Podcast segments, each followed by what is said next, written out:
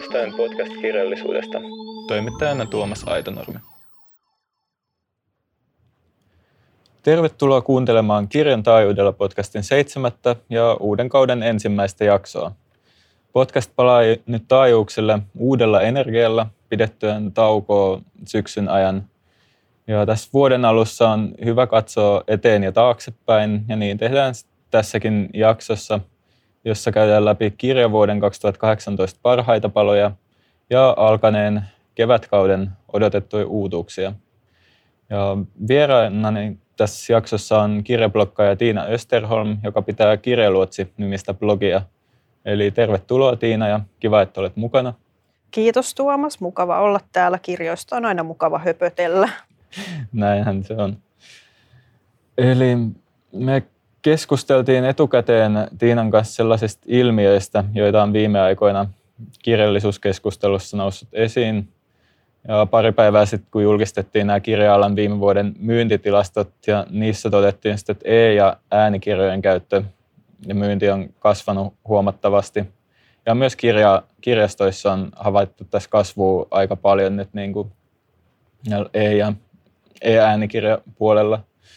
Niin miten on Tiina, että tuleeko sun kuunneltua äänikirjoja tai luettua e-kirjoja, miten paljon?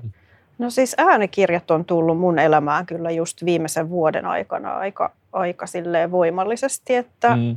mä olin itsekin siitä aika hämmästynyt, koska tota, aikaisemmin mä jotenkin, on silloin tällöin kuunnellut lähinnä jotain englanninkielisiä ja ei ole ollut jotenkin mun juttu. Ja nyt mä päätin sitten, kun tuli nämä lukuaikapalvelut, niin tota, testata. Ja itse asiassa sitten totesinkin, että, että se onkin aika hauskaa, että jotenkin pystyy vielä tuplaamaan sen lukuajan, kun voi mm. kuunnella kirjoja semmoisena aikana, kun ei pysty niin kuin, fyysisesti kirjaa lukemaan. Joo, sehän siinä on. Niin, että niin kuin tulee sitten käytyä kävelyllä ja kuuntelemassa ja sitten iltasin kuuntelen nukkumaan mennessä ja mies kiittää, kun ei ole lukuvalo päällä niin. myöhään enää. joo, tämä on kuullut muuten jo Joo, joo että et, tota, kyllä tosi paljon kuuntelen, mutta sitten taas e-kirjojen pariin en ole niinkään löytänyt, että, että jotenkin se ruudulta lukeminen, kun työkseen aika paljon ruutua päivän mm. mittaan katsoo, niin se ei houkuttele sitten hirveästi, mutta ehkä jossain vaiheessa sekin.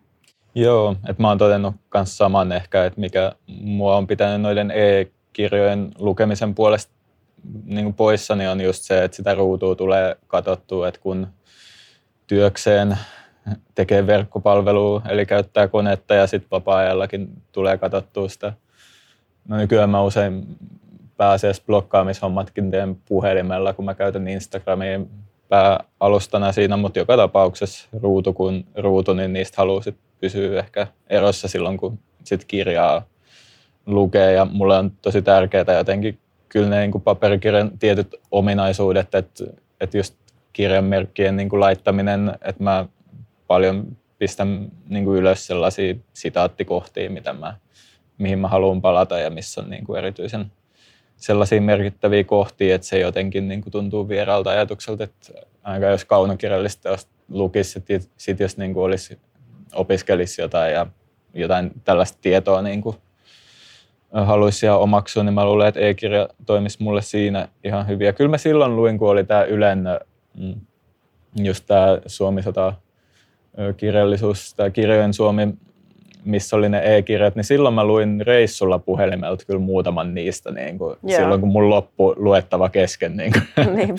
paperikirjat oli puolentoista viikon matka ja sitten tosiaan, että jotain oli pakko lukea, niin silloin mä päädyin puhelimelta lukemaan niitä. Ja se oli ihan ok, mutta ei ehkä mun yleinen tämmöinen. Äänikirjoakaan mun ei ole tullut kuunneltua sen takia, että sit kun mä oon jossakin vaikka salilla tai lenkillä tai työmatkalla, niin mun tulee sitten kuunneltua musiikkia tai podcasteja sit silloin. Niin kuin, et, ja niin just, et tavallaan se, se kuunteluaika menee sitten siihen. Joo, menee joo. Ja sitten just jos mä teen töitä kotona tai jossain sillä, että pystyy kuuntelemaan samalla, niin silloinkin ne on yleensä niin kuin musiikki, kun sitä muuten tulee niin vähän nykyään harrastuu musiikin kuuntelua ehkä, niin se painottuu sit silloin. Ja, että se on, että just kuunteluaikaa ei tällä hetkellä riitä niin kuin sit kirjojen kuuntelulle, että nautin sen tekstimuodossa edelleen, mutta ehkä jossain, jos mä oon kyllä kuullut, että se just tapahtuu sitten, että sit kun lähtee siihen, niin sitten se niin kuin yllättävän nopeasti siihen vie mukana. Joo. Joo, mä sain itse asiassa mun äidin koukkuun nyt jouluna. Mä annoin hänelle joululahjaksi tota, testausjakson mm. Storyteliin ja, ja tota, pistin ensimmäiseksi hänelle Michelle Obaman elämäkerran kuunneltavaksi. Hän soitti mm. kahden päivän päästä, että hän ei ole juuri muuta tehnytkään. Niin. Että, että tota, jäi kyllä koukkuu heti. Aivan. Et, et itse asiassa mä oon huomannut, että niin kun tietynlaiset kirjat sopii äänikirjoiksi paremmin kuin, kuin toisenlaiset. Että, et ehkä just tuommoinen niin elämäkerta, jossa mm. usein minä-muotoista kronologista kerrontaa, jota on Joo. helppo seurata se varmasti luettuna, on niin. Niin, niin toimii hyvin. Ja myöskin tuommoiset juonivetoset kirjat. Joo, näin mä kanssa luulen. Jep. Äh, Sitten vielä näistä ilmiöistä, mistä etukäteen puhuttiin, että kun me esiteltiin toisillemme ennen tämän jakson nauhoituksia noin viime vuoden kirjalistat noista vuoden parhaimmistosta meidän mielestä, niin huomattiin, että noi niin kuin naiskirjailijat ja muutenkin naisten elämää käsittelevät teokset nousi esiin noissa viime vuoden suosikeissa. Se on jotenkin silleen mielenkiintoista, kun mä sanoisin, että esim. kaunokirjallisuuden Finlandia-ehdokkaissa se ei näkynyt kovin paljon, vaan jäi vähän vähemmistön puolelle niin kuin siinä, että toki niin kuin sekin riippuu tosi paljon sitten, että ketä raatiin sattuu, että näissähän on tosi paljon ollut vuosien välillä eroa, että minkä tyyppistä kirjaa jotenkin sinne niin kuin Finlandia ehdokkaisiinkin päätyy. Että se on vähän... Joo.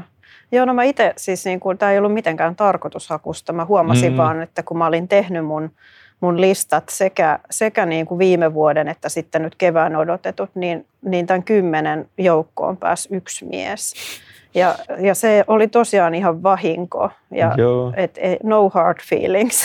Niin, joo, mäkin ihan niin kuin tosiaan katoin silleen rehellisesti, että mitkä nyt oli, kun mä listasin ne mun blogin puolelle myös, että mitkä niin kuin oli ne vuoden kovimmat mun mielestä vaikuttavimmat, ne vaan sitten oli niin kuin niitä. Et toki mulla on niin kuin, ja noissa omissa lukemisissa korostuu vielä erityisesti sellaiset feministiset teemat, että jotka on toki olleet niin kuin itselle tärkeitä jo vuosia, mutta viime vuonna ne nyt erityisesti esiin, että kaunokirjallisuudenhan ei niin kuin tarvitse eikä semmoinen mielestä pitäisi olla ajankohtaista tai osallistua yhteiskunnalliseen keskusteluun jotenkin reaaliajassa, että sitä varten on journalismi ja tälleen, mutta ehkä näissä kirjoissa kuitenkin näkyy jotakin siitä, ja joskushan kaunokirjat onnistuu olemaan aikansa edelläkin, että se voi olla niin, ja niin, kyllä mulle ainakin siis myös niin kuin kaunokirjallisuuden lukeminen on, on sitä, että mä myös jotenkin sellaisella erityisellä syvällisellä ja emotionaalisella tasolla opin asioita jotenkin myös tästä mm. hetkestä ja maailmasta. Kyllä, siinä et, on se et niin kuin esimerkiksi just historiallisten romaanien lukeminen on mulle ollut aina se tapa myös kiinnostua niin kuin historiailmiöistä, mm. koska se tulee hyvin semmoiselle niin kuin tunnetasolle.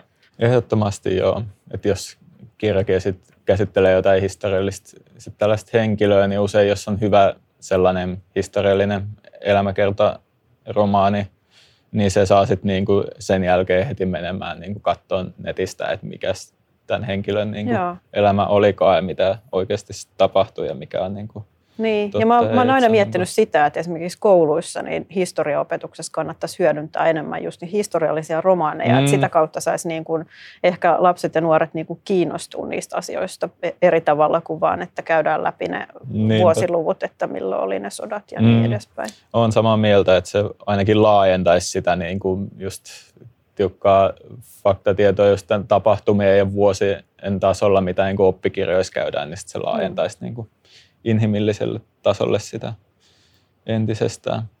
Ja nythän on sitten tämä Minna kans teema ollut esillä aika paljon, että nythän on juhlavuosi tänä vuonna, että on 175 vuotta syntymästä, mutta tämähän niin alkoi sitten jo viime vuoden puolella. Nousta Joo. esiin. Että... Joo, ja kyllä, kyllä niin kuin, siis meidän listoillahan ei nyt sit sattumalta ole yhtään Minna Kanttia käsittelevää kirjaa. Eihän sullakaan ollut. Ja, ei, ei. Ollut, ei. Mutta tota, siis kyllä mä pitkään niin kuin mietin, että Minna Rytisalon rouva Seen olisin nostanut tuohon, mutta, mutta se on ehkä ollut niin paljon, paljon no niin kuin tapetilla, että jätin sen ihan siitä syystä, että halusin nostaa vähän semmoisia, mistä ei ole niin mm. paljon puhuttu, mutta, mutta Aivan. ilmeisesti Minna on tänään, tänään ollut Yle aamu TVssä kanssa kertomassa kirjastaan. Että, joo, kuulin juttu myös. Joo, että Rouva C on kyllä aivan, aivan mahtavan hieno romaani Minna Kantista. Aivan. Joo, mennään sitten näihin kirjoihin, itse kirjoihin tosiaan tarkemmin. Eli sä voit Tiina aloittaa sun vuoden 18 kirjalistalta nyt ensimmäisellä, että minkä olet halunnut nostaa. Joo, nyt kun tässä niin kuin aakkosjärjestyksessä mennään, niin mulla on ensimmäisenä täällä käännösromaani, eli Rachel Kaskin Ääriviivat, joka ilmestyi tuossa syksyllä SETSn suomentamana. Ja mahtava Kaisa Kattelus, terveisiä vaan Kaisalle, niin tota, on suomentanut Rachel Kaskia ja, ja tota, pääsee tässä heti jo mainostaan sitten niin kuin kevään kirjoja, koska nyt on tulossa toinen osa tähän romaanitrilogiaan, nimellä Siirtymä. Se on mm-hmm. tulossa nyt keväällä. Ja tota, Rachel Kask, niin hän on syntynyt Kanadassa, mutta suurimman osan elämästään niin asunut Englannissa, eli brittikirjailija kyllä. Mm. Ja tota, on julkaissut kymmenen romaania ja kolme oma elämäkerrallista teosta, mutta tämä on nyt ensimmäinen suomenkielinen tämä ääriviivat. Ja toivottavasti sitten saadaan näitä muitakin tämän trilogian ulkopuolelta vielä suomeksi jossain vaiheessa. Tämä on siinä mielessä kiinnostava kirja, että, että tota, siinä on vähän semmoista niin kuin erilaista kerronnallista otetta kuin, kuin mihin, mihin on niin kuin no, yleensä tottunut. Eli kyseessä ei ole mikään juoni- tai tapahtumavetoinen romaani, vaan juju on enemmänkin siinä keskusteluissa ja ajattelussa.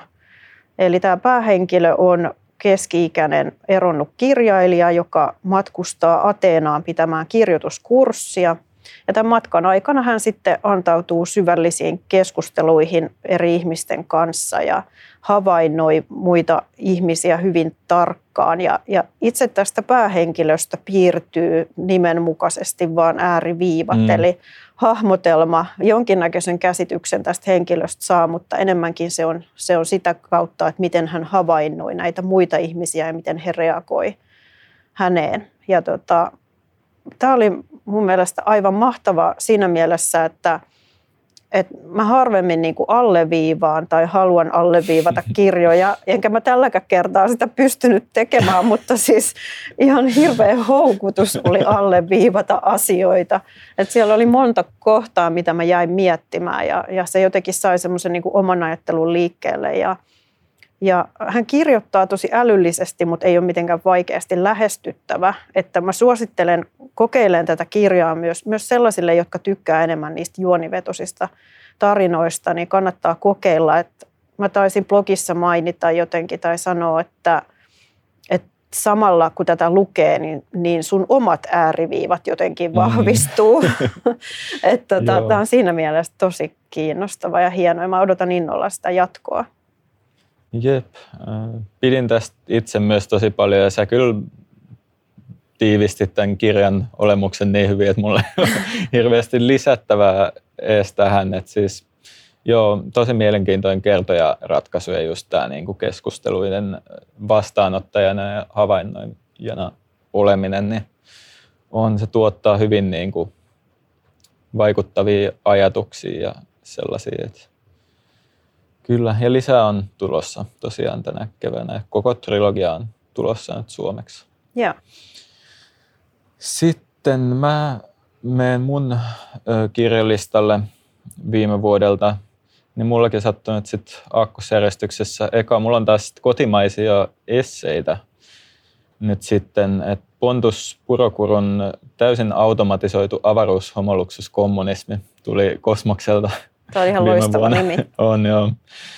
Ja se tosiaan on Purokurun eka oma, täysin oma teos, hän on kirjoittanut yhteistyössä niin kuin aiemmin tietokirjoja poliittisia tietokirjoja pääasiassa. Ja, mm, tämä mulle toimi tällaisen jatkumona sille, kun mä luin Liv Strömqvistin sarjakuva-albumin Nousu ja tuho, että hän kirjoittaa tällaisia tietokirjamaisia niin kuin sarjakuvateoksia. Ne on vähän myös ehkä kuin esseitä sarjakuvan muodossa voisi ehkä sanoa.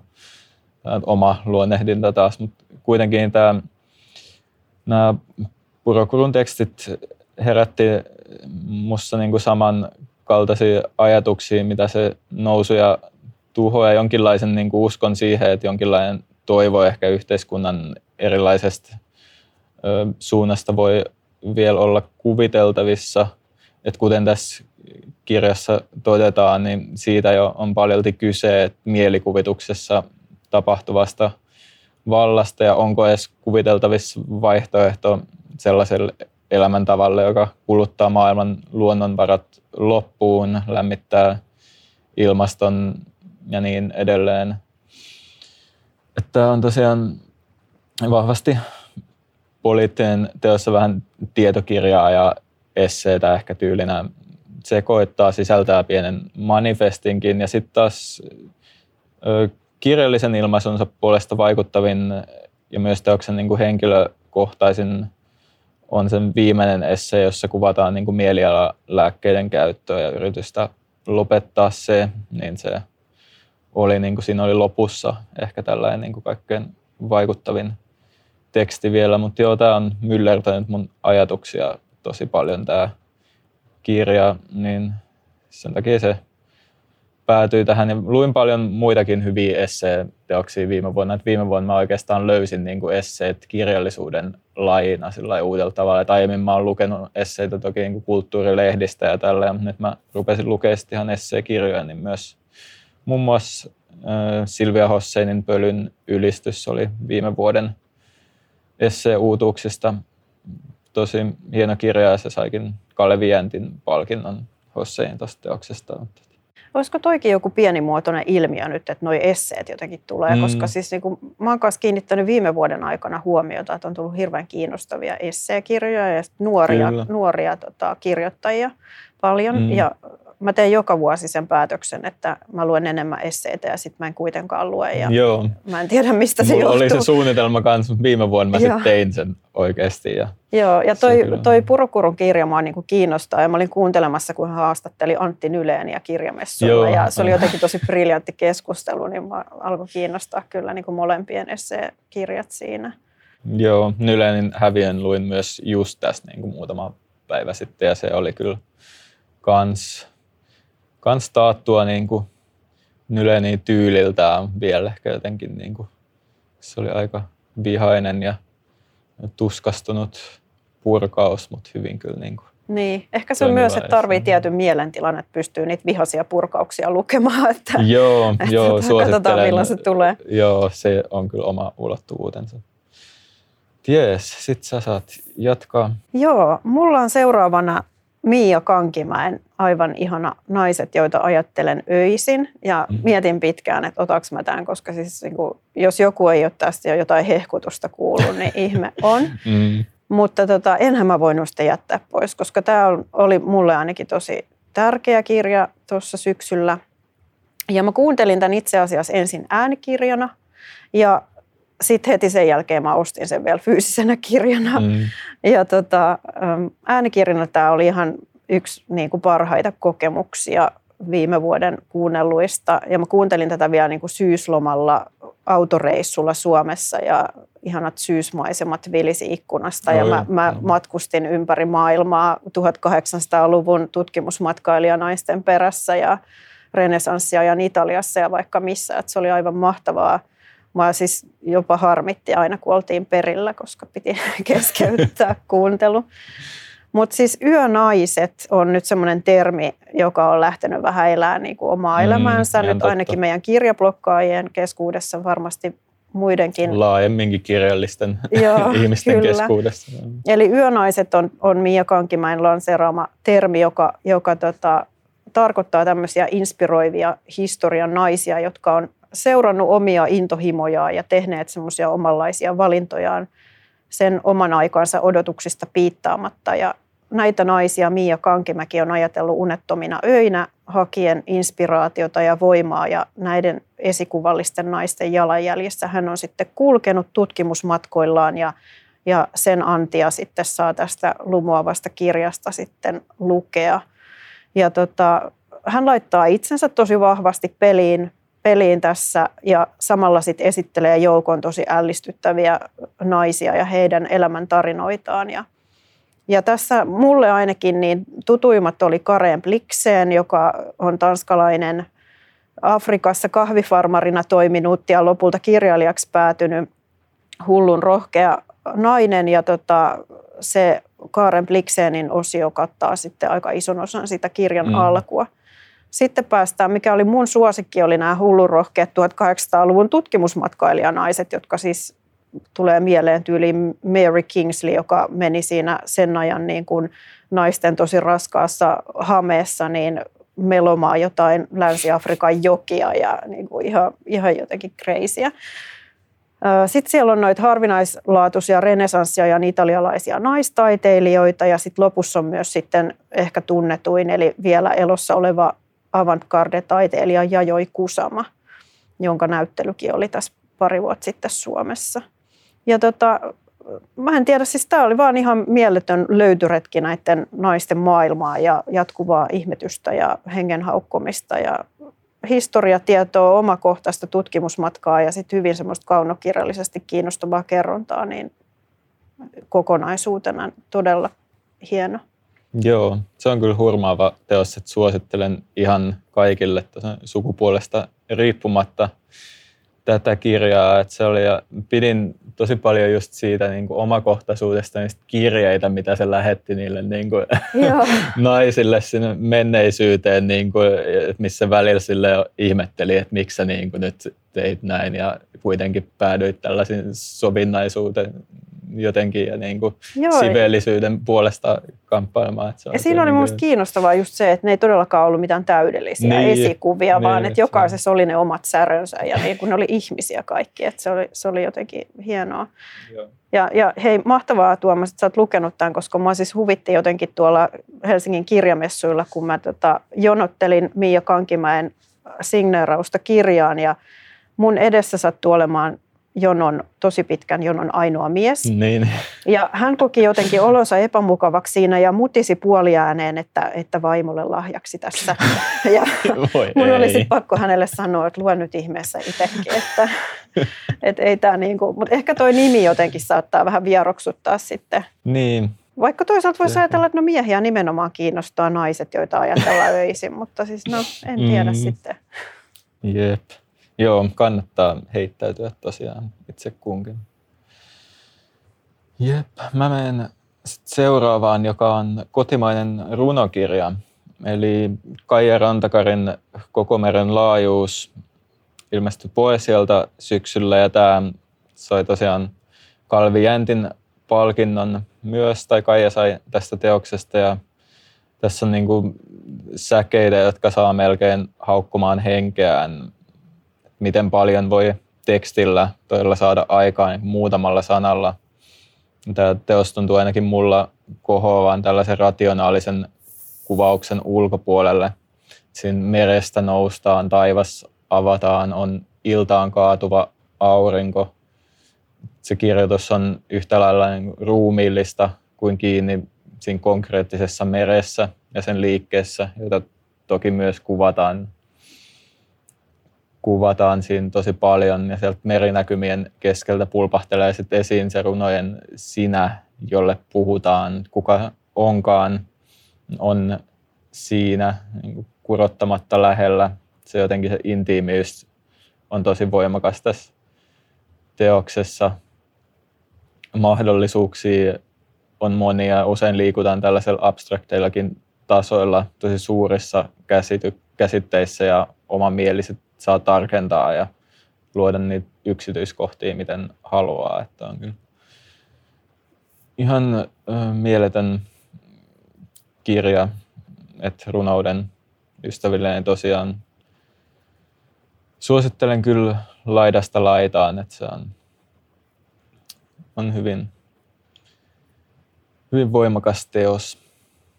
Tosi hyvä, että sä oot ottanut runoja mukaan, koska mä oon tosi huono lukemaan runoja ja, mm, ja en varsinkaan tota, osaa kirjoittaa niistä mitään blokkauksia. Sen mä huomasin tuossa runohaasteessa viime vuonna. Mutta tota, toi kuulostaa siis aivan ihanalta jotenkin, että voisi hyvinkin tutustua, koska siis just tuommoinen ehkä niinku, kuulostaa vähän sellaista niinku luontorunoudelta samalla. Siinä on se luonto, joo, ja sitten samalla se kertoo niinku myös ihmisten väli, välisestä niinku suhteesta tosi vahvasti siinä niinku molempia samaan aikaan. Joo. Jep.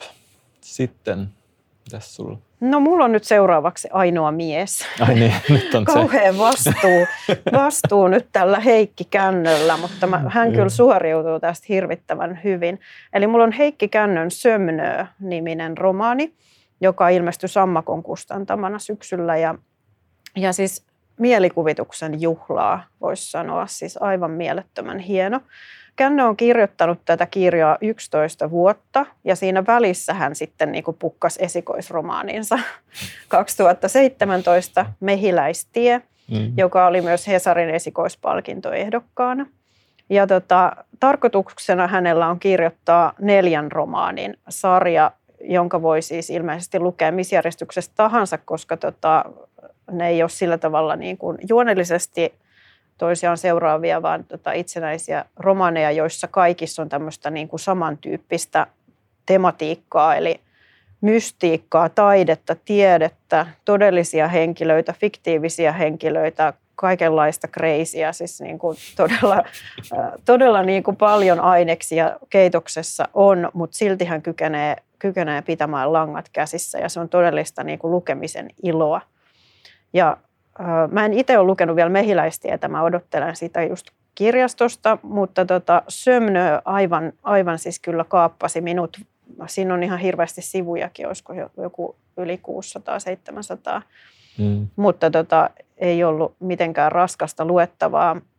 Ö, lyhyesti, siis se juoni on niin, niin, niin kuin monipolvinen, että mä, nyt, mä yritän vaan lyhyesti nyt sanoa, että siis siinä on kertojana siis elämäkerturi Iisak Severin, joka on saanut pakkomielteen tämmöisestä taiteilija Werner H. Bergerin elämästä. Ja hän on kirjoittamassa nyt jo toista elämäkertaa tästä taiteilijasta, koska koki, että ensimmäinen ei mitenkään päässyt lähelle, lähelle tätä myyttistä henkilöä.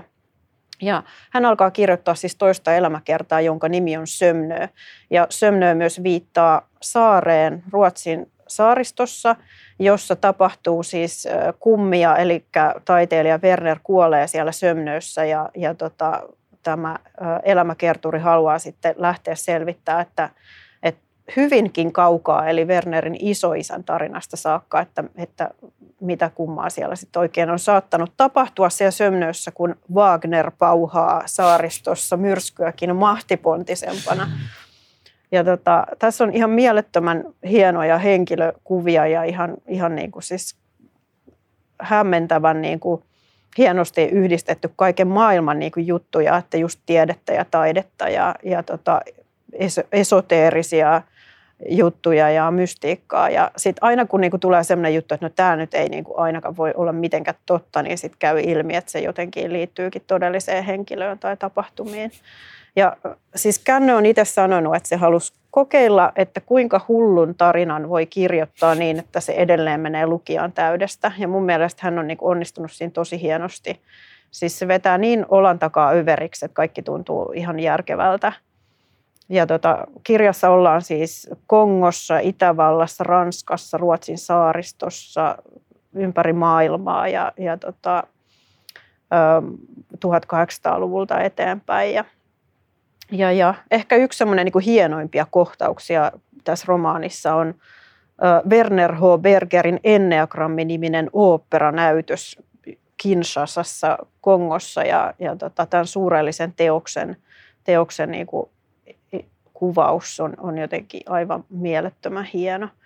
Ja tota, sen vielä mainitsen, että Heikki Kännö on Ruuneperi-palkintoehdokkaana tällä romaanilla. Eli tuossa tota, Ruuneperi-palkinnot mm. jaetaan 5 helmikuuta eli Ruuneperin päivänä ja toivottavasti pidän ainakin peukkuja Heikki Kännölle. Ihan mielettömän hieno kirja. Joo, se voisikin olla mielenkiintoinen, ehkä vähän semmoinen yllättäjä, voittaja niin kuin Runeberg-palkinnolle, mutta varmasti niin kuin ihan pätevä, että mä kuulin kanssa yhden tuttavan hehkuttavan tätä silleen tosi niin kuin epäsuomalaisena romaanina jotenkin, Kyllä. että tällaista ei meillä niin kuin hirveästi ole aiemmin Siis mulla tuli, tehty, mulla tuli mieleen niin kuin yhdistelmä Dan Brownia ja John Irvingia. Niin. Ja mä tiedän, että Heikki Känno ei loukkaannut tästä Dan Brown tota, yhteydestä ollenkaan, koska hän on itse sanonut, että hän on niin kuin vähän hakenutkin semmoista, mm. semmoista tyyliä, että hän haluaa jotenkin, että ihmiset viihtyy sen kirjan parissa ja sitten samalla siinä niin. on kuitenkin tosi paljon kaikkea semmoista niin kuin tiede, tiedettä ja, ja muuta, että mistä niin kuin voi oppiikin, mutta että – että tota, joo, Dan Brown ja John Irvingin yhdistelmä ehkä.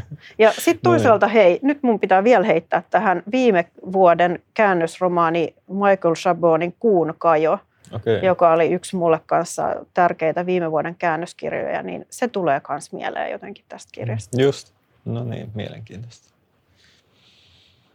Jep, mä menen käännöskirjaan sitten seuraavaksi. Eli viime vuonna ilmestyi suomeksi viimein Sarah Streetsbergin teos Unelmien tiedekunta, joka on ruotsiksi tosiaan ilmestynyt, oliko se 2007 paikkeilla jo nimellä Drömfakulteetten ja sai silloin Pohjoismaiden neuvoston kirjallisuuspalkinnon ja sitten meni yli kymmenen vuotta ennen kuin se tuli suomeksi viimein Tammen keltaisessa kirjastossa Outi Mennan käännös.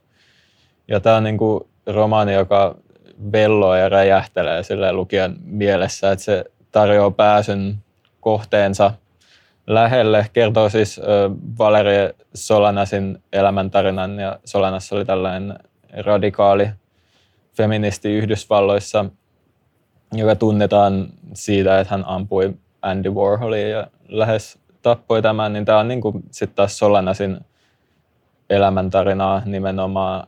Ja se tosiaan tarjoaa pääsen hyvin lähelle, mutta silti jättää tietyn etäisyyden päähän asiat ja epävarmoiksi. Sen romaanin kertoja ääni itsekin niin kuin miettii, että mitä järkeä tässä koko hommassa on ja ke- käy keskusteluja sen niin kuin Valerin kanssa. Tapahtuu ne, missä niin kuin mielikuvituksessa sit hyvänsä, että niitä ei selitetä mitenkään. Ja sen lukemisen jälkeen ei voi sitten alkaa googlata just tietoa tuosta Valerin Solanasista ja hakee luettavakseen sen manifestin. Mä vaan alkuun luin siitä Scam-manifestista, mistä hänet tunnetaan englanniksi, mutta toi, se on hyvin, että vaikka Andy Warholkin on musta aina ollut kiehtova taiteilija, niin siinä on paljon myös tällaisia ongelmallisia puolia ollut ja oli musta ihan hyvä, että tässä kirjassa niin Warhol on sitten vaan sivuhahmo ja objekti, että hän on siinä roolissa, missä hänen niin kuin kuuluu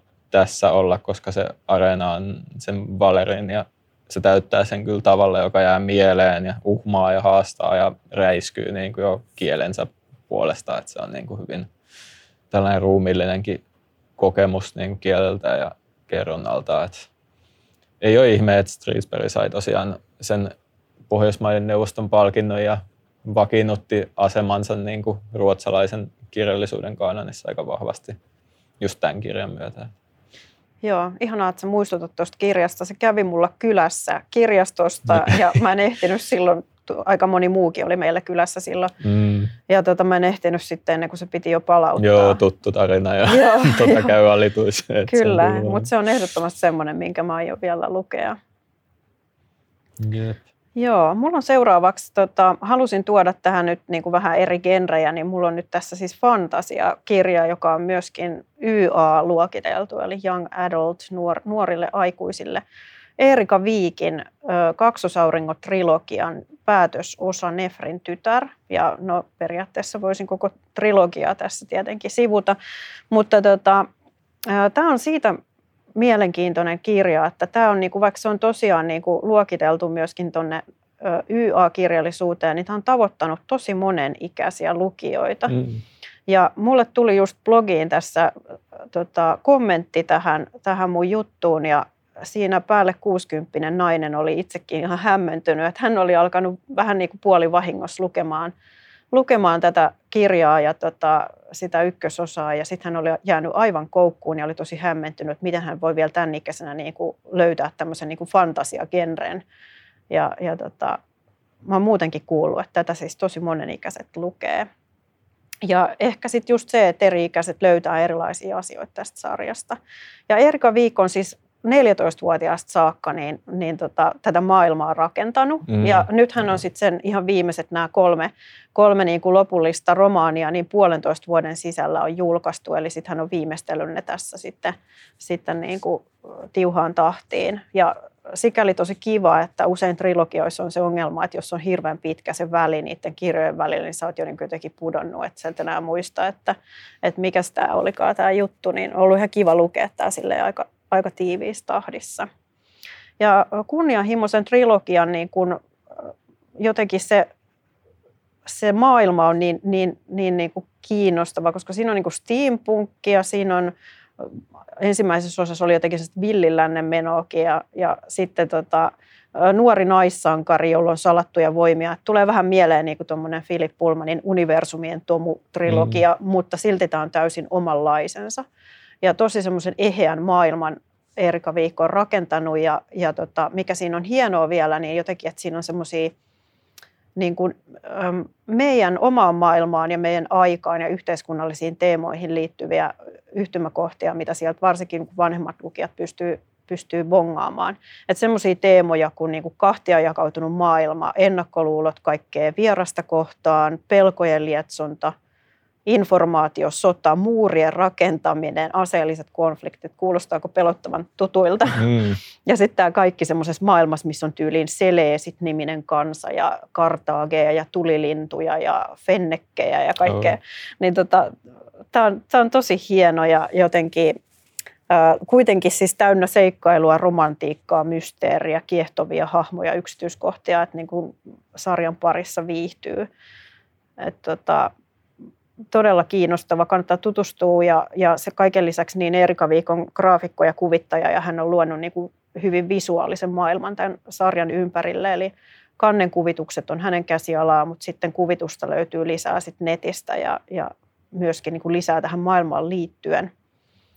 Ja tota, hän on kirjoittamassa parhaillaan niin kuin tähän maailmaan liittyvää seuraavaa romaania, joka ei, ei jatka tätä sarjaa, mutta liittyy tähän samaan maailmaan. Eli, mm. eli on tulossa vielä lisääkin.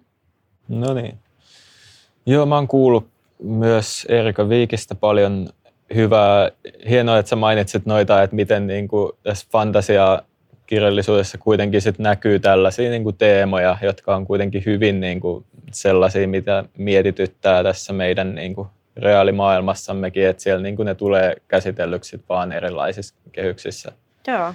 Et se on kyllä semmoinen, mikä pitää, kannattaa muistaa kaikkien, jotka niin kuin joille on vähän hankalaa fantasian tarttuminen, että se ei ole itsekään kyllä liikaa tullut luettua, luettua sitä genreä viime aikoina, että täytyy pitää mielessä, että tarvitsisi taas Joo, ja mulle toi oli kanssa niin kuin siinä mielessä kiva, että mä oon lukenut siis nuorempana tosi paljon fantasiaa ja mm. jotenkin oli kiva palata siihen maailmaan. Niin just, joo. Mahtavaa. Sitten mä otan seuraavaksi Eeva Turusen teoksen Neiti U muistelee niin sanottua ihmissuhdehistoriaansa. Että tämähän sai Helsingin Sanomien kirjallisuuspalkinnon vuoden parhaana esikoiskirjana. Ilmestyi Siltalalta tosiaan keväällä, keväällä viime vuonna. Joo, ja tämä on niinku lyhyt proosaa tai novelleja, miten se nyt sitten niinku kategorisoiskaan. Jotkut on tulkinut tämän myös episodiromaanina, että hyvin tällainen niinku vähän genren rajoja liudentava. Lyhyt prosa on ehkä niin kuin tällainen yleisluontoisin, miten tämän voisi nyt kirjastonhoitajan kuin pakko johonkin asettaa taas päässään tämä. Mutta mä totesin silloin luettua niin heti, että, että nyt mä taidan olla lukenut niin kuin vuoden innottavimman ja sellaisen kokeilunsa varmemmin läpivieneen kotimaisen uutuuskirjan, että se tyyli on niin, kuin niin vahva omintakainen ja se ääni niin, kuin, niin tosiaan, että se, tämä on niin kuin tekstin hurmaa oli mulle, että se on proosaa, jossa tuntuu sellainen niin kuin vahva sähkölataus, näin mä sitä kuvailisin, että se niin kuin kipinöi melkein sormissa, kun sitä lukee. Ja sitten tosiaan tekijän esikoisteos ja kirjan sivuilla kohdataan erilaisia hahmoja ihmissuhdetuskailuissaan, tuskailuissaan elämän kanssa ylipäätään ja kaikkea sävyttää sellainen niin kuin viistohuumori. Jotenkin tämä on todella hauska teos myös. Että mä totesin, että tämä on pakko saada käsiin silloin, kun mä kuulin tuossa, se oli taiteiden yönä, mun mielestä Helsingin taiteiden yönä niin kuin tällaisessa tilaisuudessa Eeva Turusen lukevan tästä kirjasta yhtä tekstiä ja se oli heti jotenkin niin kuin iski siinä ääneen luettuna jo niin vahvasti, että, että ei, ei saanut turhaan kyllä palkintoaan ja pidin myös siitä, että miten siinä kirjassa sit ei jollakin niin kuin sukupuolella ja niiden rooleilla ja tällaisilla ei ollut merkitystä. Sitä ei niin kuin tarvinnut mainita siinä erikseen eikä sillä ollut mitään väliä oikeastaan lukiessa, niin se oli myös niin kuin positiivinen piirre. Joo, tota mä en ole vielä lukenut. Se on mulla kanssa lukulistalla ja kuulostaa tosi kiinnostavalta. Harmi, kun ei ole novellihaastetta enää voimassa, niin tota, se olisi niin, sopinut hyvin siihen. Nyt ei taida blogimaailmassa olla muuten Joo. jo päällä novellihaastetta, että joku voisi tarttua, jos meidän kirjablogi porukasta joku kuuntelee, niin Joo. voisi perustaa haasteen. Hei, hyvä aasin siltä tuosta, koska tota mm. noin, niin blogihaasteesta puheen ollen, kun mun seuraava kirja on tämmöinen muistelmateos ja, ja mulla on blogissa just alkanut tämmöinen elämäkerta kautta muistelmateos haaste nimeltä elämä kerta kaikkiaan. No niin. Ja tota, tarkoituksena siis on lukea vuoden kestävässä haasteessa niin monipuolisesti elämäkerta kirjallisuutta. Eli tota, lasketaan myös tämmöiset niin kuin oma elämäkerralliset romaanit ja vaikka Aa. runoteoksetkin mukaan, että hyvin tälleen niin kuin laajalla, laajalla skaalalla. Ja tota, mulla lähti tämä oikeastaan siitä, että, että mä huomasin, että viime aikojen niin kun luetuista niin mieleenpainuvimmat on melkein ollut yllättäen muistelmateoksia mm. tai ö, oma elämäkerrallisia teoksia. Ja mä en aikaisemmin hirveästi ole elämäkertoja lukenut ja, ja mä oon miettinyt paljon sitä, että mistä se johtuu, niin mm. ehkä siis hieman luotaan työntävää se, että miten esimerkiksi kirjakaupat laittaa sinne, niin kuin, että siellä on, siellä on rivissä, rivissä ne niin kuin poliitikot ja muusikot ja urheilijat ja mm. kaikki miehiä yleensäkin. Mutta kun elämäkertakirjallisuus on tosi paljon kaikkea muuta ja just nämä niin kuin toisenlaiset äänet mua alkoi kiinnostamaan. Ja ehkä just näiden äänikirjojen kautta mulla on tullut nyt kuunneltua tosi paljon muistelmateoksia, ne toimii hienosti äänikirjoina, niin, niin siitä sitten sain tämmöisen idean. Ja kyllähän tähän liittyy tietenkin se oma ikääntyminen, kun täytin 40, niin, niin tota, ehkä, ehkä sitä niin kuin omaa elämääkin on niin kuin kertynyt nyt jo sen mm. verran, että voi muistella jotain, niin, no niin. niin tämä muistelmateema liittyy siihen. Mutta joo, mulla on siis Tara Westoverin Opintiellä, jonka mä kuuntelin englanniksi Educated-nimisenä niin tota, äänikirjana. Ja tämä on suomeksi siis Tero Valkosen suomentama ja Tammen kustantama. Ja mä ensin mietin, että mä olisin ottanut sen Michelle Obaman kirjan tähän, mutta kun kaikki tietää, kuka on Michelle Obama, mutta mä veikkaan, että ihan kaikki ei tiedä, kuka on Tara Westover. Aivan. Ja tämä mua just kiinnostaa näissä muistelmateoksissa, että, että muistelmia voi myös tehdä semmoinen henkilö, josta me ei vielä ennestään tiedetä. Ja tota, tämä on siis uskomaton selviytymistarina, joka kertoo koulutuksen voimasta. Eli Taro Westover kasvoi Yhdysvaltain Idahossa tosi ääriuskovaisessa mormoniperheessä, jossa kaiken lisäksi isä oli survivalisti ja ei luottanut valtioon ollenkaan, eli tota, hän ei laittanut lapsiaan, joita oli seitsemän, niin ei laittanut lapsiaan kouluun. Heillä ei suurimmalla osalla ollut edes syntymätodistusta lääkäreihin ei luotettu, vaan perheen äiti sai itse hoitaa, hoitaa tota kaikki vammat ja sairaudet itse valmistamillaan rohdoilla. Ja näitä vammoja ja sairauksia tällä perheellä riitti ihan siitäkin syystä, että isä omisti tämmöisen romuttamon, missä nämä lapset tosi pieninä oli myös töissä ja siellä sattui kaiken näköistä onnettomuutta. Ja sitten sen lisäksi, kun esimerkiksi niin kun turvavöihin ei myöskään luotettu, turvavöitä ei saanut käyttää, koska se oli valtion juoni, niin tota, he oli pari kertaa tosi pahassa auto-onnettomuudessa, missä muun muassa äiti sai, sai pahan aivovamman ja tämäkään ei ollut syy mennä lääkäriin. Niin. Eli tota, elämä oli, oli hyvin erikoista Tara Westoverin lapsuudessa. Ja, ja siis, jos ei tämä vielä riitä, niin sitten se, että yksi näistä hänen sisaruksistaan, hänen isoveljensä, niin alkoi käyttäytyä hirveän tota noin, niin väkivaltaisesti ja, ja tota, hyväksikäyttävästi häntä kohtaan, kun hän oli teini-ikäinen ja, ja tota, vanhemmat käänsi täysin sitten selkänsä ja oli sitä mieltä, että tämä oli tämän tytön oma, oma vika, että hän omalla käytöksellään aiheutti tämän, että, että hän, hän käyttäytyi niin kuin Jumalan suurta suunnitelmaa vastaan ja, ja sen takia hänelle, hänelle kävi näin, joten hän ei saanut myöskään sitten tukea. Ja jotenkin ihmeen kautta Tara Westover onnistui kuitenkin sitten niin kuin pääsemään perheen vaikutuspiirin ulkopuolelle. Eli hän meni kouluun, kun hän oli 17-vuotias. Hän meni ensimmäistä kertaa luokkahuoneeseen. Siinä vaiheessa hän oli ollut vain kotikoulutuksessa. Mm. Ja tota, tietenkin kun tulee tällaisen tosi kapean maailmankuvan kanssa sitten sinne, sinne niin kuin koulumaailmaan, niin kaikkea ihmeellistähän siellä tapahtuu, että hän esimerkiksi tota, kysyi ihan vilpittömästi, että mikä on holokausti, kun hän ei ollut ikinä semmoisesta kuullut ja sen takia häntä pidettiin sitten hieman omituisena rasistina. Mm-hmm. Et, et, tota, näkee niinku sen, että miten se vaikuttaa, kun on hyvin niinku tynnyrissä kasvanut. No, Mutta sitten niinku hän on onnistunut sitten, kun koulumaailmaan pääsi, niin sitten, sitten niin kuin ihan tosissaan opiskelemaan. Eli hän on itse asiassa Cambridgein yliopistosta valmistunut filosofian tohtori pääaineena historia. Eli aika mieletön niin kuin, nousujohteinen niin kuin opiskeluura hänellä ollut kyllä. Ja tämä oli ihan äärettömän mielenkiintoinen kirja. Äänikirjana siis valvotti kyllä yötä myöten, kun ei malttanut lopettaa. Ja tämä tarina oli, oli todella hieno niin kuin just siitä koulutuksen, koulutuksen niin kuin, vaikuttavuudesta plus sitten siitä, että miten pystyy niin kuin selviämään tällaisesta, tällaisesta tota, perhetilanteesta ja pääsemään jotenkin omille jaloilleen. Että hän vasta myöhemmin sitten tajus opiskeltuaan, että isällä saattoi ehkä olla jotain mielenterveyshäiriöitä myöskin mm. tämän kaiken, kaiken muun lisäksi ja, ja sitä joutunut käsittelemään.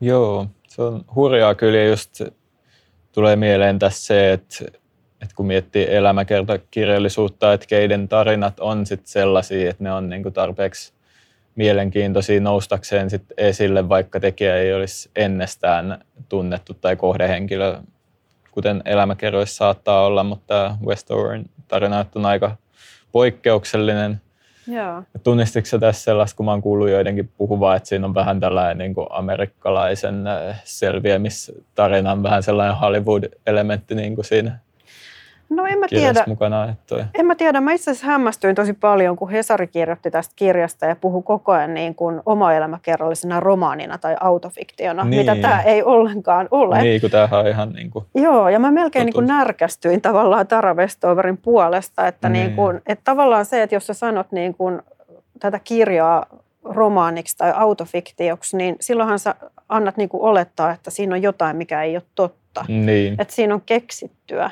Ja kyllä tämä on niin kuin kaikkialla maailmassa, niin, niin kyllä elämäkerta, tietokirja, muistelmateos. Joo, niin se on kirjastoluokkana. Niin, ja kirjan alaotsikkokin on muistelmat. Mm. Et, et niin kuin, en mä tiedä, mistä tämä niin sit tuli Hesarille, tämä, että et, et tämä olisi jotenkin romaani. Et ehkä mä just mm. mietin sitä, niin kuin, että jos on tarpeeksi hyvin kirjoitettu muistelmateos, niin muuttuuko se sitten romaaniksi, niin. niin kuin kaunokirjallista tekstiä.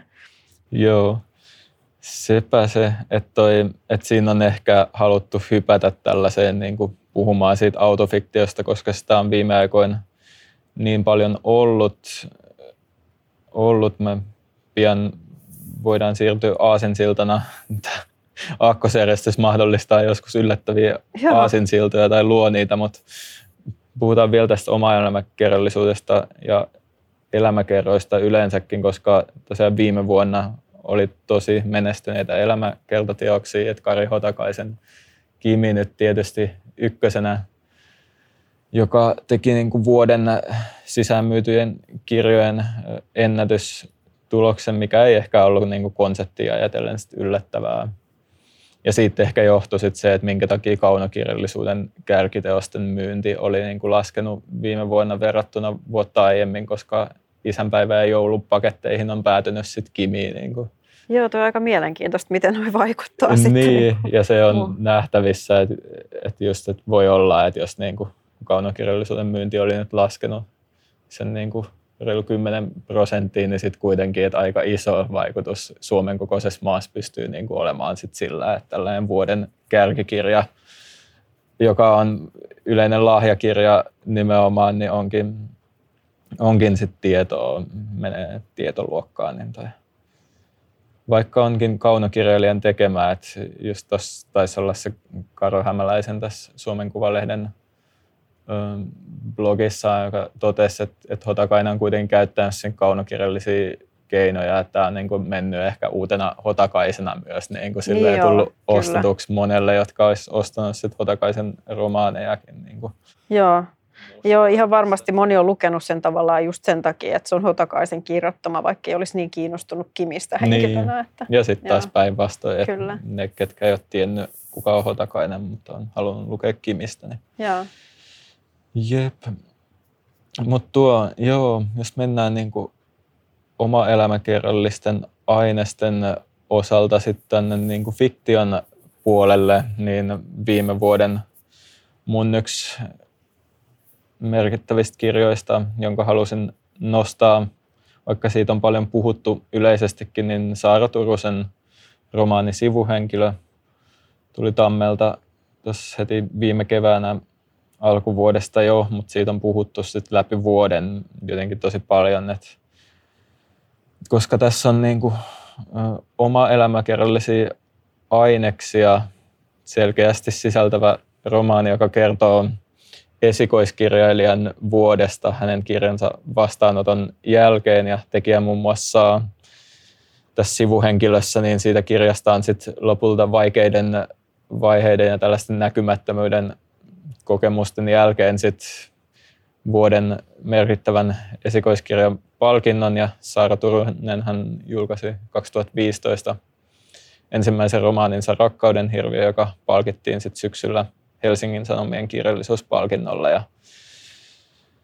ja tässä on tosiaan, tulee aika vahvasti esille sitten tämmöinen nykypäivän taiteilijuus ja ehkä edelleen niin kuin naisen asema kirjallisuuden niin vastaanotossa ja kaanonissa ja näin. Mutta jos mun pitäisi nimetä yksi kotimainen nykykirjailija, joka kirjoittaa just muuhun kolahtavia tällaisia niin sanotusti sukupolviromaaneja, se on kauhea sana, mutta jos sitä nyt käytetään, niin se, tämä tekijä olisi just Saara Turunen. Kyllä mulle, että et vaikka hän teoksissaan ollaan usein niin kuin elämäntilanteissa, jollaisesta mulla ei välttämättä ole vastaavia kokemuksia, niin niissä on myös hämmästyttävän paljon tunnistettavaa ja sellaisia havaintoja ja pohdintoja, jotka tuntuu läheisiltä eli samastuttavaa niin kuin siitä huolimatta, että mä en niin kuin sitä kokemusta suoraan voikaan ehkä ymmärtää, mutta silti samastun siihen. Eli puhutaan niin kuin merkittävästä kaunokirjallisuudesta siinä kohtaa.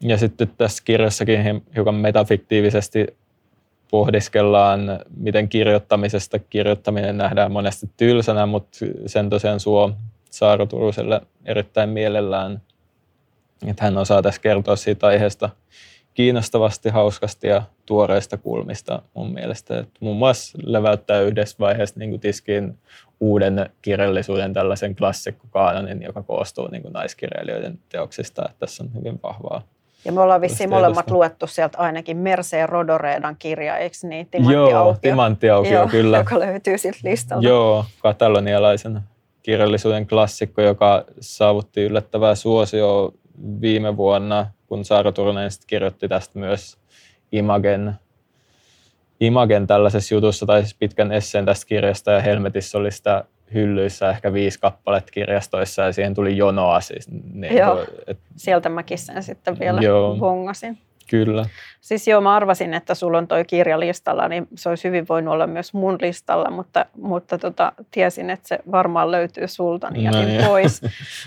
Tykkäsin kanssa tosi paljon tuosta kerronnasta ja muutenkin niin samastuttavaa on paljon ja niin kuin todella huvittava yhteensattuma samastumiseen liittyen, että mä kuuntelin osittain tuon äänikirjana ja mä olin menossa siis Kasarmin katua Richardin kadun kirjastoon ja kuuntelin samalla sitä äänikirjaa. Mm. Ja siinä päähenkilö oli juuri, kertoja oli menossa Kasarmin katua Richardin kadun kirjastoon ja tuli tosi outo fiilis.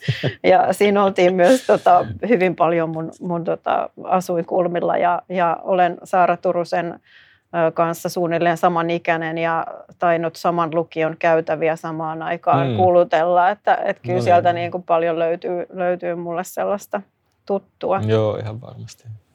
Joo. Jep, mutta nyt olisi sitten viime vuosi paketoitu niin sanotusti, että sitten tekisi mieli mainita vielä ainakin sata kirjaa. Joo, että Tiina tuskaili aika paljon tämän niin kuin listan kokoamisen kanssa, että mulle tämä oli nyt toinen vuosi, kun mä podcastiin varten nämä kokosin, kun viime Joo, vuonna aloitettiin sit, samalla tavalla. Niin. Tämä, tämä ei välttämättä mm. ole se mun top viitonen, mutta halusin tuoda vähän eri genrejä edustavia erityyppisiä kirjoja. Niin tota. Aivan. Joo. Jep, sitten mennään tähän alkaneeseen vuoteen ja kevääseen. Et mehän emme tiedä tosiaan vielä syksyn kirjoista muuta kuin huhuja, niin sen takia tässä käsitellään nyt sitten vaan, että kevään katalogeissa esille tulleita teoksia. No kyllä niitäkin riittää. Niin, joo, ihan tarpeeksi oli niitäkin kyllä. Et, et kirjasampo on kokosin tosiaan taas perinteisen tällaisen listan kevään kirjoista, niin mulla on se 60 kirjaa ollut se raja nyt niin kuin tässä, just kun mä oon sitä tehnyt perinteisesti, niin kyllä sieltä niin kuin karsia sai siis, että sai niin. Niin sen, sen kokoisen listan. Ja sitten kun vielä annetaan tehtäväksi valita viisi, niin ihan niin. mahdotonta. Lista Mut, muuttui moneen kertaan. Joo, mutta nyt se lukittiin sitten tämmöiseen, että saat kertoa, mikä olisi nyt eka sitten tällä. Joo, no näköjään siis aakkosjärjestys on kyllä mystinen, koska tota, nyt edelleen pysytään täällä niin kuin elämäkertateemoissa. Mm. Eli mulla on täällä ensimmäisenä Lisa Brennan Jobsin Näkymätön tyttö, joka ilmestyi maaliskuussa VSOyn kustantamana ja oma elämäkerta muistelmateos kyseessä. Ja Lisa Brennan Jobs on tietenkin Steve Jobsin tytär, esikoistytär, mm. jonka tota, suhde isään oli hyvin hankala, eli alkuunhan Steve Jobs ei, ei edes isyyttään tunnustanut ja sitten viimein kun tunnusti, niin joskus teini-ikäisenä Liisa pääsi sitten ihailemaansa isän kanssa asumaan, mutta se yhteiselo ei sitten ihan niin helppoa ollut. Että Steve Jobs on tunnetusti ei niin kuin ihmissuhdetaidoissaan ihan ole niin briljantti kuin mitä hän oli, oli bisnestaidoissaan ja, ja näin, että tota, se on jo niin kuin tiedetty, että hän oli aika hankala persoona. Mm. Ja tässä kirjassa sitten hänen tytär, tytär sitten kertoo oman, oman tarinansa isään liittyen ja, ja ilmeisesti kuitenkin sitten loppuvaiheessa päästiin jonkinnäköiseen yhteyteen ja, ja jonkinnäköinen niin kuin, äm, ehkä sovinto on tehty, tehty, mutta sen saadaan sitten lukea tuosta kirjasta. Mutta ilmeisesti isä oli aika semmoinen kylmä ja, ja tota, vähän kömpelö, kömpelö niissä tota, toimissaan sitten lapsensa kanssa. Ja Lisa Brennan Jobsin äitihän on siis ä, taidemaalari Chris Brennan. Hmm. Ja tota, tämä on siitä hauska, hauska, mulla on tosiaan tämä elämäkertahaaste menossa ja, ja sen takia tämän halusin myös poimia. Ja, ja meillä on tämmöinen Öm, kotona olemme aikamoisia Applen tuotteiden kuluttajia, varsinkin mieheni. Ja mun miehen yöpöydällä on ollut siis Steve Jobsin elämäkerta siitä lähtien, kun se ilmestyi, olikohan 2011. Ja tota, mä en tiedä, onko hän koskaan lukenut sitä loppuun, epäilen. Ja itsekin sitä luin vähän matkaa ja se oli itse asiassa aika puiseva kirja, se jäi mulla kesken. Mutta se on ollut siinä yöpöydällä siis nyt joku kahdeksan vuotta. Ja tota, aina kun mä siivoon, niin mä niinku sen jälkeen siitä on tullut sellainen vitsi, että mä sanon, että pyyhin pölyt Steve Jobsista. Niin nyt mä ajattelin vastapainoksi sitten niin kun tyttären kirjan laittaa omalle yöpöydälle. No Katsotaan no niin. kauanko se siinä viipyy. Mutta ainakin tällainen symbolisessa mielessä isä ja tytär pääsee nyt niin kuin yhteyteen meidän makuuhuoneessa. No niin. Joo, ihan kiinnostavaa kyllä toi et nyt sit, tästä taisi olla jotakin mainintaa kuitenkin siinä Steve Jobsinkin elämäkerrassa jo tästä hankalasta niin kuin tytärsuhteesta, mitä mä oon siitä kirjasta lukenut, että en ole tosiaan niin kuin itsekään siihen tarttunut. Mutta mut joo, hyvä, että pääsee nyt hänenkin näkökulmansa esiin sitten niin kuin tässä muodossa myös kirjana. Jep, mun eka tässä ensi vuoden kirjoista nyt aakkоslistalla on Laura Lindstedtin kolmas romaani Ystäväni Natalia, joka tulee teokselta.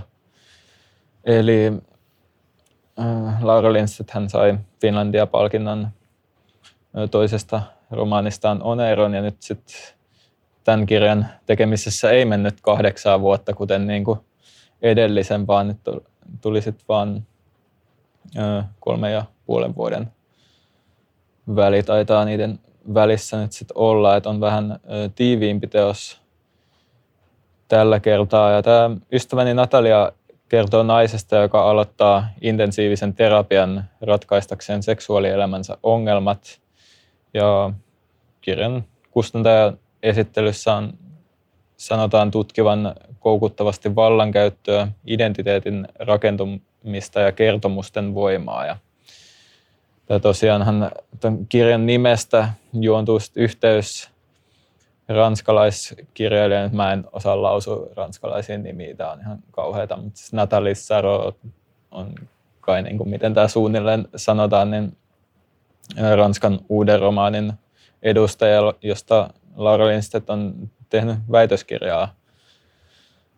Väitöskirjaa niin liittyy jollakin tapaa sitten tässä voi olla hyvin mielenkiintoinen tällainen niin kuin, kirjallinen vyyhti, sit, jos on jotain intertekstuaalistakin ehkä, mutta vaikutuin aivan älyttömän paljon Oneronista silloin sen luettua, niin odotan tätä kyllä tosi innolla. Joo, mä oon kanssa Oneronin lukenut ja ihan tykkäsin siitä, mutta en ehkä ihan niin innoissani ollut kuin moni muu, muu on siitä ollut, mutta tota, jännä nähdä, mitä seuraavaksi tosiaan sitten hän mm, tekee. Kyllä. Mulla on seuraavana hei tota Maggie Nelsonin sinelmiä ja mä huomaan, että taas ollaan vähän niin kuin tuolla muistelma, niin, muistelmapuolella, kyllä. vaikka tämä onkin vähän tämmöinen niin kuin genresekoitus, niin kuin Maggie Nelsonin kirjat tuntuu olevan. Joo, ja mä tiedän, että, että sä haluat tässä kohtaa hehkuttaa argonautteja. Joo, että mun oli niin kuin, mä olin sille melkein loppuun asti varma, että mä otan niin kuin Maggie Nelsonin argonautit mun viime vuoden kirjoihin, koska se oli niin kuin tuolta enemmän tietoteosten puolelta, niin mulle ehdottomasti ykkönen, että ilmestyi STSltä myöskin ja Kaijamari Sivillin suomentamana, kuten taitaa olla tämä Joo, tuleva kyllä. Sinelmiäkin, niin aivan niin kuin, öö, mieletön teos, joka piti hankkia itselleen ja palata ja siinä jotenkin niin kuin oli sellaisia kohtia, mitkä oli ehdottomasti alleviivauksen arvoisia, että ne jotenkin niin kuin kulahti ja jäi kyllä mieleen vahvasti. Puhutaan kirjoittamisesta ja itsestä kirjoittamisesta varsinkin. Ja niin kuin joo. joo, siis itse asiassa teen tunnustuksen, että Mä en ole vielä lukenut Argonautteja ja se okay. odottaa mulla, nyt mä halusin sen nimenomaan tähän mun haasteeseen ottaa mukaan. Niin just, niin se odottaa, koska mä kuuntelin sitten taas äänikirjana Maggie Nelsonin vähän vanhemmat muistelmat The Red Parts, joka oli todella vaikuttava. No niin. Ja, eli, eli on tutustunut kyllä Nelsoniin sitä kautta, mutta Sinelmiä. Sinelmiä siis ilmestyy huhtikuussa ja tota, äh, sanotaan sivuilla näin, että kaunis ja viisas tutkielma sinisestä ja surusta. Se kuulostaa tosi kiehtovalta. Eli tota, Sinelmien kertoja, jonka mä oletan olevan Maggie Nelson, niin haluaa rakentaa sinistä väriä koskevan intohimonsa ja pakkomielteensä ympärille eräänlaista henkilökohtaista päiväkirjaa tai tyynyn aluskirjaa. Ja sitten samalla hänen mieleen palautuu sit kivulias ero ja läheisen ystävän vaikea vammautuminen ja sitten näihin asioihin liittyvät tunteet. Ja tota, tämän kaiken hän jotenkin niin kuin kietoo sinisen värin ympärille ja tutkailee erilaisia taiteilijoita, jotka on sinistä väriä, väriä keskeisesti käyttänyt teoksissaan tai taiteessaan. Eli siellä on muun muassa Johnny Mitchell, Billy Holiday, Eve Klein, Leonard Cohen ja Andy Warhol, josta just vähän aikaista puhuitkin. No niin. Ja tota, tällaisia aasinsiltoja täältä näköjään löytyy. Kyllä. Et tota, jotenkin tuossa kuulostaa, että siinä on vähän samaa, samaa kuin jossain niin kuin Kankimäen yönaisissa, että, mm. että niin kuin tutkoilee tälleen niin kuin tämmöisen teeman kautta sitten taidetta. Mutta joo, sitten mun mielestä tämä oli vielä ihan mahtavaa, että siellä tota kustantajan sivuilla sanotaan, että syvällinen, sivistynyt ja kirkkaasti ajateltu sinelmiä on muodostunut maailmalla kulttiteokseksi, joka annetaan lahjaksi rakastumisen huumassa tai yhtä hyvin lohduksi sydämensä särkeneille.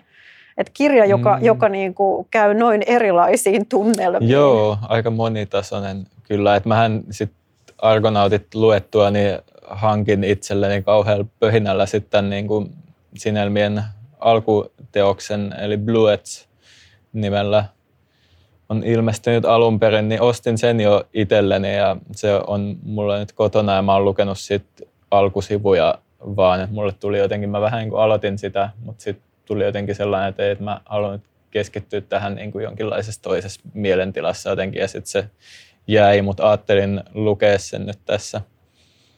Sitten ennen kuin tämä suomennos ilmestyy, niin vielä kyllä sen alkuteoksen. Että. Joo. Mäkin Nelson on kyllä siis ihanaa, kun löytää aina tällaisia niin uusia kiinnostavia. Kyllä. Hän on noussut nyt tosi vahvasti. Ja tämä Sinelmien Bluets on just ollut aika kulttiteos ymmärtääkseni, että niin kuin moni on nyt maininnut viime aikoina, että on sitä lukenut, mutta se on ollut hyvin tällainen pienen piirin niin kuin tietos ennen tuota Argonautteja tämä tekijä kyllä. Joo. Jep, mä otan sitten seuraavaksi,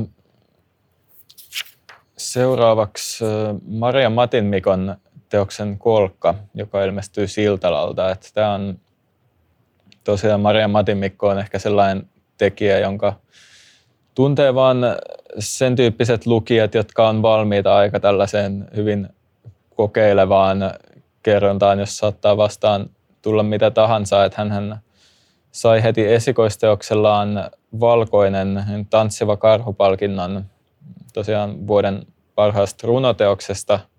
Se valkoinenkin on jo vähän ehkä, että sen voi kyllä tulkita myös niin kuin proosana runouden lisäksi, että sen sekoittaa aika vahvasti tätä.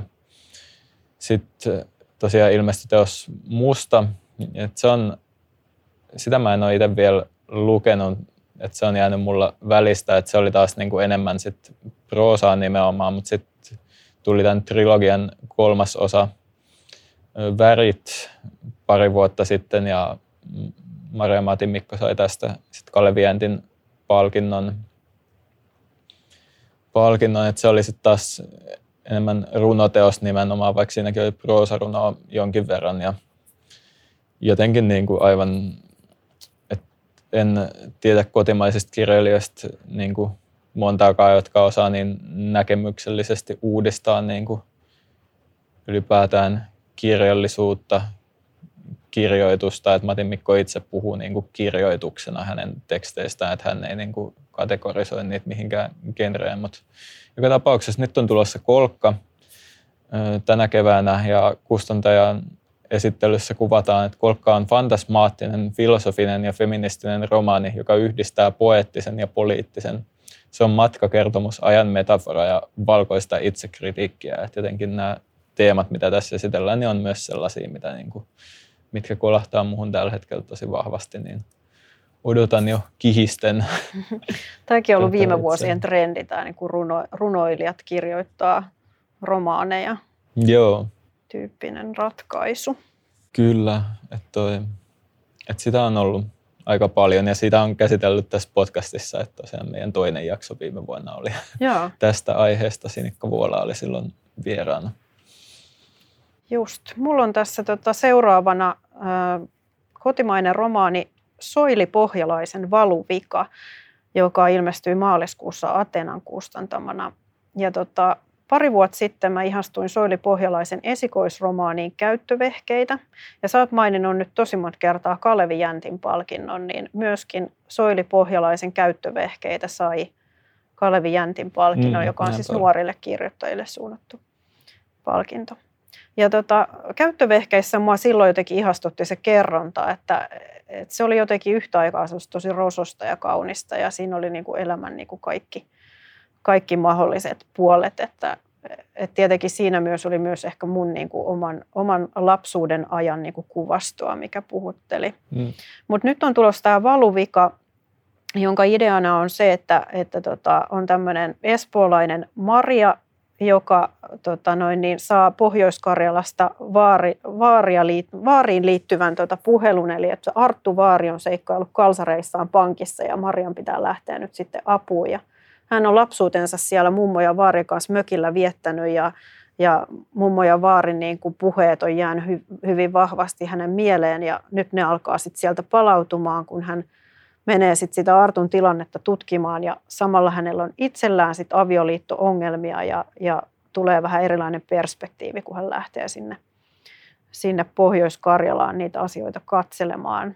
Ja tota, kustantajan mukaan tulossa on karhean humoristinen valuvika, joka asettaa vastakkain kaksi sukupolvea, joiden elämät törmäävät toisiinsa sukutilan ruohottuneella pihamaalla. Artun elämän viisauksista ei saa syvällisiä aforismeja, mutta joskus paras roolimalli onkin karvalakkimalli. Jotenkin tulee mieleen tämmöinen vähän mielensä pahoittajatyyppinen ratkaisu, jossa, jossa tota lapsen lapsi ja isoisa sitten haastelee menemään. Mm. Ja mä uskon, että tästä tulee kerronnallisesti semmoinen hieno kokonaisuus, joka yhdistää niin kuin elämän raskauden ja keveyden. Ainakin jos, jos sitä esikoista miettii, niin, niin semmoista voisi odotella. Just, joo. Mulla on päätynyt se Soili Pohjalaisen esikoisteos omaan hyllyyn. Mä en muista löysinkö mä sen Divarista vai jostain kirjavaihtohyllystä ihan, mutta sitten se on jäänyt valitettavasti hyllyä lämmittämään, että pitäisi se kyllä kaivaa, koska joo. Joo, se oli kerronnallisesti tosi hieno, kannattaa kyllä tutustua. Aivan, joo. Mulla olisi seuraavaksi kotimainen tietokirja, sitten tällainen kuin Markus Rosenlundin Sää, joka muutti maailmaa. Eli tätä kuvailee, kuvaillaan kustantajan sivulla STS, tuli tämä kirja, niin kuvaillaan, että tietotoimittaja Markus Rosenlund kirjoittaa ensimmäisessä tietokirjassaan siitä, kuinka ilmasto- ja sääolosuhteet ovat vaikuttaneet historian kulkuun. Viihdyttävästi ja eloisesti Rosenlund johdattaa lukijan niin esihistoriallisiin kuin myöhempiin tapahtumiin. Että mullahan on ollut tällainen sääharrastus lapsesta saakka sellainen, mitä moni on pitänyt vähän omituisena, että erityisesti tällaiset jotenkin ääriilmiöt on kiehtonut mua aina tosi paljon, niin tämä on nyt sitten niin kuin sopii siihen tosi hyvin ja tietysti tällä hetkellä on ajankohtainen, koska mietitään, että mitä ilmastolle tapahtuu jatkossa ja mitä tästä niin kuin vielä tulee, niin, niin on varmasti ihan mielenkiintoinen. Joo, tähän on siis todella maagista, miten meillä menee nämä nyt putkeen nämä okay. kirjavalinnat, koska mulla on seuraavana Emma Puikkosen romaani Lupaus, niin, jonka teemana aivan. on ilmastonmuutos. Kyllä, no. Eli wow. tota, samoilla, samoilla teemoilla jatketaan. Ja siis Puikkonenhan on, on tosi ajankohtaisiin aiheisiin tarttunutkin, että edellinen romaani Eurooppalaiset unet, joka oli myös Finlandia ehdokkaana, niin kertoi tämmöisiä episodimaisia tarinoita Euroopan lähihistoriasta.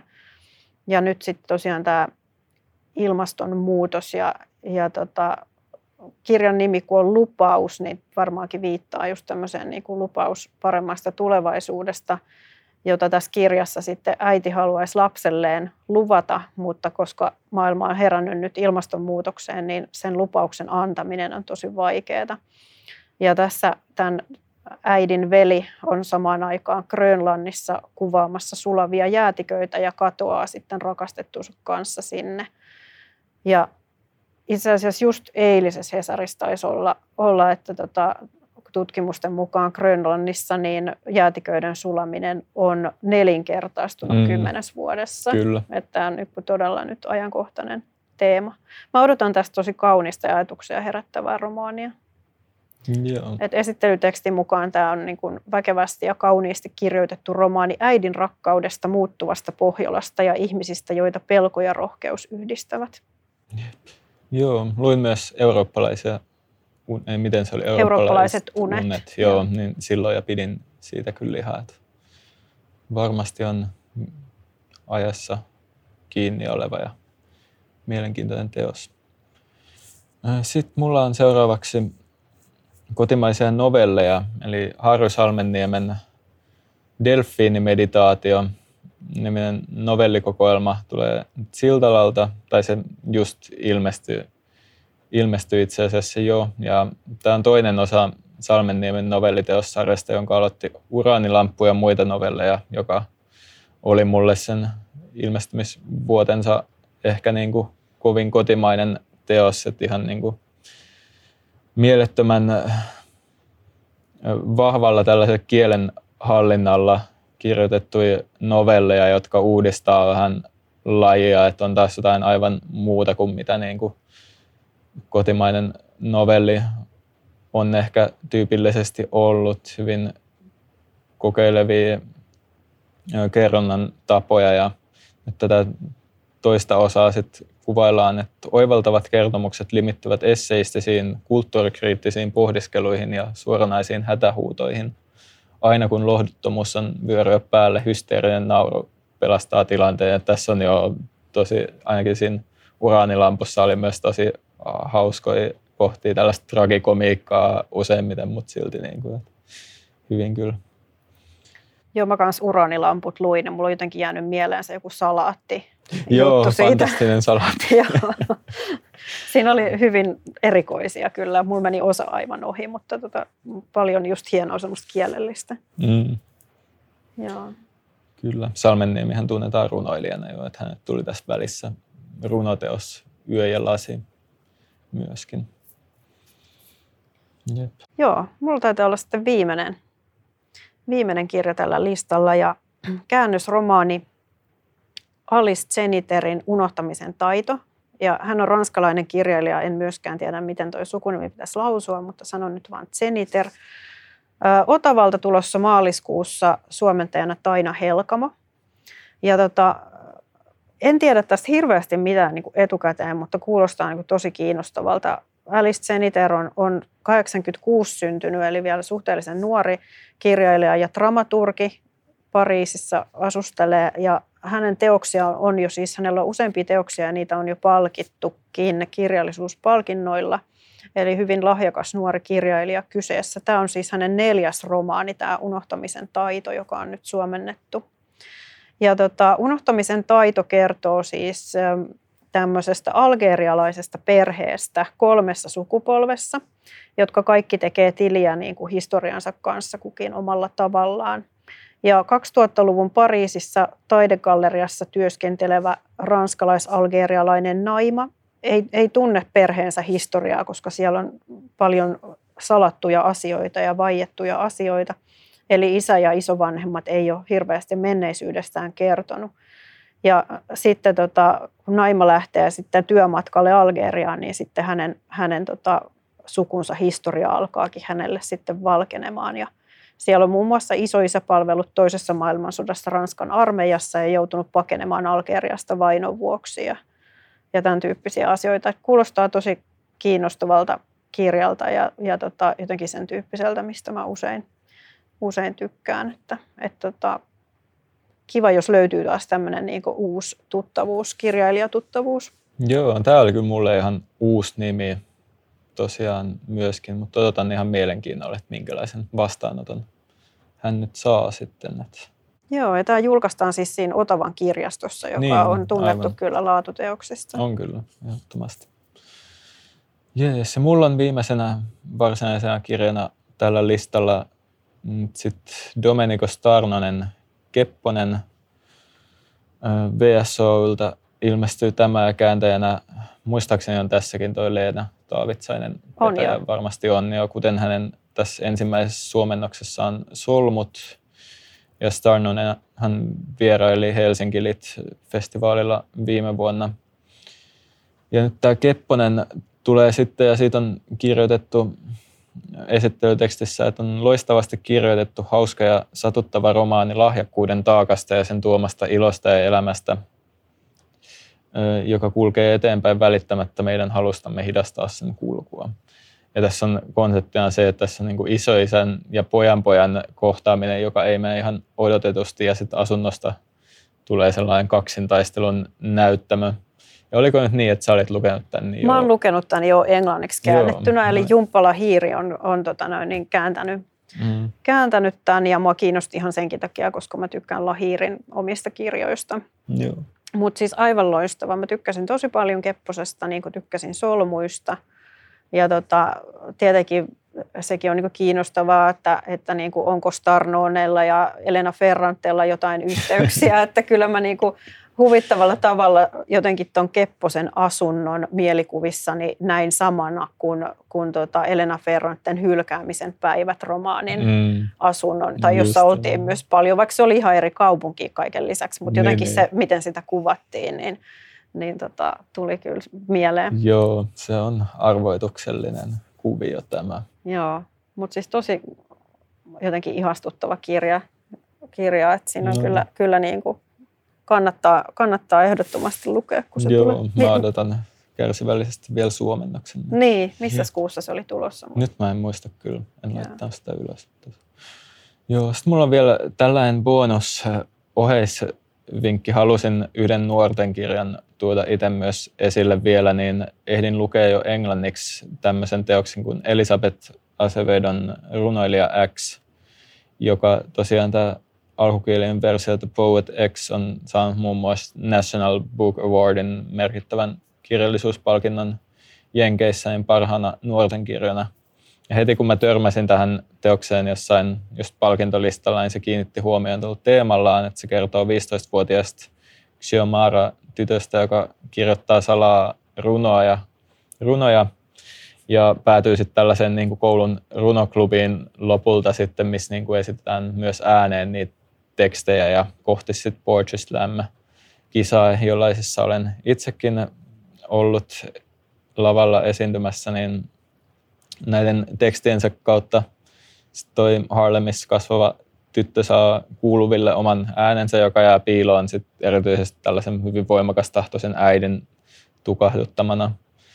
Ja tämä kirja on kir- kirjoitettu lähes kokonaan säen muotoon. Tämä on niin sanottu sääromaani, verse novel, tosiaan, joka näyttää sellaiselta runomuotoiselta se teksti, mutta se on kyllä luettavissa ihan myös niin kuin proosa kirjana. Että sellaista eh, helppo lukusta, mutta hyvin iskevää ja tämä on ehkä enemmän kuitenkin runomaista tekstiä tässä kirjassa, mitä yleensä on nämä sääromaanit. Ja mukana on myös tällaisia puhelimella kirjoitettuja viestejä ja opettajalle lähetettyjä tehtäviä, että hauska kerronnallisesti, mutta hyvin, niin kuin, hyvin vaikuttava teos tällaista oman oman just äänen löytämisestä. Joo. Saako heittää yhden bonuksen Joo, vielä? säkin saat nyt Mahtavaa. bonuksen. Uh, tuli mieleen siis Elizabeth Stroud, joka on mm. aivan mielettömän hieno yhdysvaltalaiskirjailija, jolta on siis suomennettu nyt viime vuonna uh, Minun nimeni on Lucy Barton ja sitten nyt on tulossa Kaikki on mahdollista tänä keväänä, joka sitten vähän jatkaa sitä samaa maailmaa. Mä oon itse lukenut Stroudia englanniksi ja on tällä hetkellä lukemassa Olive Kittredge-romaania ja juuri huomasin eilen, että Olive Kittredge saa jatkoa, eli syksyllä on kai tulossa sitten mm. Stroudilta siihen, okay. siihen seuraava romaani. Siinä on vierähtänyt jo aika monta vuotta siitä, siitä Olive Kittredgein tota, julkaisusta, joka voitti siis myös Pulitzerin. Niin tota, tällaisia, että on tulossa sekä Stroudilta suomennoksia että sitten, sitten tota englanniksi niin uutta tänä vuonna. Mm. Joo, luin myös ton Lucy Barton kirjan ja pidin siitä, siitä kyllä tosi paljon, että se oli jopa yllättävän hyvä sille, että mä en ajatellut kuvauksen perusteella, että se iskisi niin kovaa, mitä se teki. Joo. Jep, mutta nyt olisi käyty läpi meidän rupeama ja tosiaan jos haluatte vuoden aikana seurata meidän lukemisia, niin Tiina blogi on kirjaluotsi.fi osoitteesta löytyy, näin oli. Ja, sit, ja mun vapaa-ajan kirjablogi löytyy tekstiluola.blogspot.com osoitteesta ja tosiaan tekstiluola Instagram-tilillä julkaisen ensimmäisenä mun tekstit aina ja kokoan niitä sitten sinne blogin puolelle, niin voi seurailla. Ja sullakin oli oma Facebook-sivu. Joo, kirjaluotsin nimellä löytyy Joo. Facebookista. Kyllä. Hyvä. Eli tosiaan kirjan taajuudella podcastin nyt kauden eka jakso on tullut päätökseensä ja tämä Kirjasamo ja Kirjastokaistan tuottama podcast jatkuu vielä tämän kevään aikana sitten uusin jaksoin. Eli voitte seurata Kirjasammon ja Kirjastokaistan kautta ja kuunnella SoundCloudista tai iTunesin kautta tätä podcastia. Kiitokset. Kiitos.